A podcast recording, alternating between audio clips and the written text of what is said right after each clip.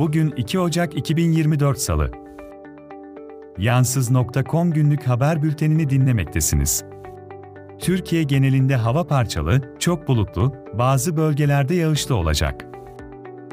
Doğu Karadeniz, Doğu Anadolu ve Erzurum'da karla karışık yağmur ve kar bekleniyor. Antalya, Osmaniye, Hatay'da kuvvetli yağışlar olabilir. Sabah ve gece Marmara ile iç ve doğu kesimlerde yoğun pus ve sis olacak.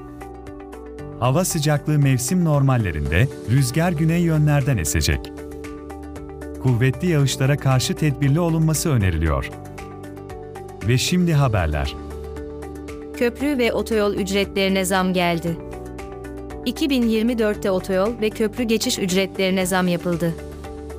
Karayolları Genel Müdürlüğü'nce işletilen otoyollarda otomobil için en düşük geçiş ücreti 9 TL, en yüksek 84 TL, Boğaz köprüleri tek yön otomobil geçiş ücreti 15 TL olarak belirlendi. Yap işlet devlet projelerine ait köprülerde ise Osman Gazi Köprüsü'nde 290 TL, 1915 Çanakkale Köprüsü'nde 295 TL, Yavuz Sultan Selim Köprüsü'nde 35 TL oldu. Bu zamlar, işçilik ve malzeme maliyetlerindeki artışlar ile bakım ve işletme giderlerinin yükselmesi dikkate alınarak yapıldı. Trafik cezalarına da zam geldi. Kırmızı ışıkta geçmek 1507 TL, emniyet kemeri takmamak 691 TL, alkollü araç kullanma, ilk yakalanma 6440 TL, ikinci yakalanma 8075 TL, üçüncü yakalanma 12978 TL. Hız sınırını %10 ile 30 oranında aşmak 1507 TL, %30 ile 50 oranlarını aşmak 3136 TL, 50 oranından daha az oranda aşmak 6440 Türk Lirası. Tebliğciler Taksim'de bildiri dağıttı. Taksim Meydanı'nda tebliğciler olarak bilinen bir grup, yeni yıl kutlamaları öncesinde Ey Müslüman kardeşim başlıklı bildiriler dağıttı. Grup, yılbaşı kutlamalarının Müslümanlar için uygun olmadığını belirtirken, Müslümanların Kur'an'a göre yaşamaları gerektiğini vurguladı. Bildiri dağıtan Bilal Demir, bu çağrının sadece Müslümanlara yönelik olduğunu ifade etti. Türkiye Gençlik Vakfı öncülüğünde şehitlerimize rahmet, Filistin'e destek, İsrail'e lanet yürüyüşü düzenlendi. Galata Köprüsü'nde toplanan binlerce kişi, Kuzey Irak'taki şehitler ve Gazze'deki İsrail saldırılarına tepki gösterdi. Konuşmacılar arasında Bilal Erdoğan ve çeşitli bakanlar yer aldı. Yürüyüşte İsrail saldırıları kınanırken Filistin'e destek ve şehitlere rahmet dilekleri sunuldu. 2023'te Türkiye'de en az 424 kadının öldürüldüğü bildirildi. Kadın cinayetlerini durduracağız platformuna göre, bu cinayetlerin çoğu evlerde ve tanıdık erkekler tarafından işlendi. Türkiye Kadın Dernekleri Federasyonu ve Kadın Cinayetlerini Durduracağız platformu, şüpheli kadın ölümlerinin artışına dikkat çekiyor.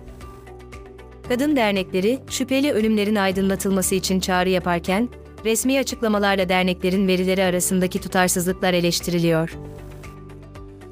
Ulaştırma ve Altyapı Bakanı Abdülkadir Uraloğlu, Sivas'tan Malatya'ya uzanan 224 kilometrelik hızlı tren projesinin tamamlandığını açıkladı. Proje onayları tamamlanmış ve ÇED süreci bitirilmiş durumda. Projenin yatırım programına teklif edildiği ve 2024 ya da 2025 yılında yatırım programına alınarak inşaatının başlaması planlanıyor.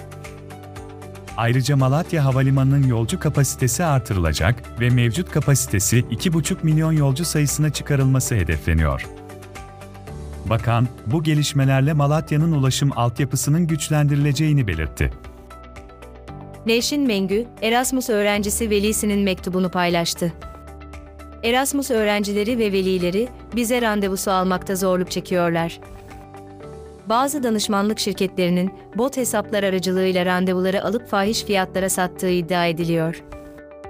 Bu durum, öğrencilerin yurt dışında eğitim fırsatlarından yararlanmalarını zorlaştırıyor ve moral bozukluğuna sebep oluyor.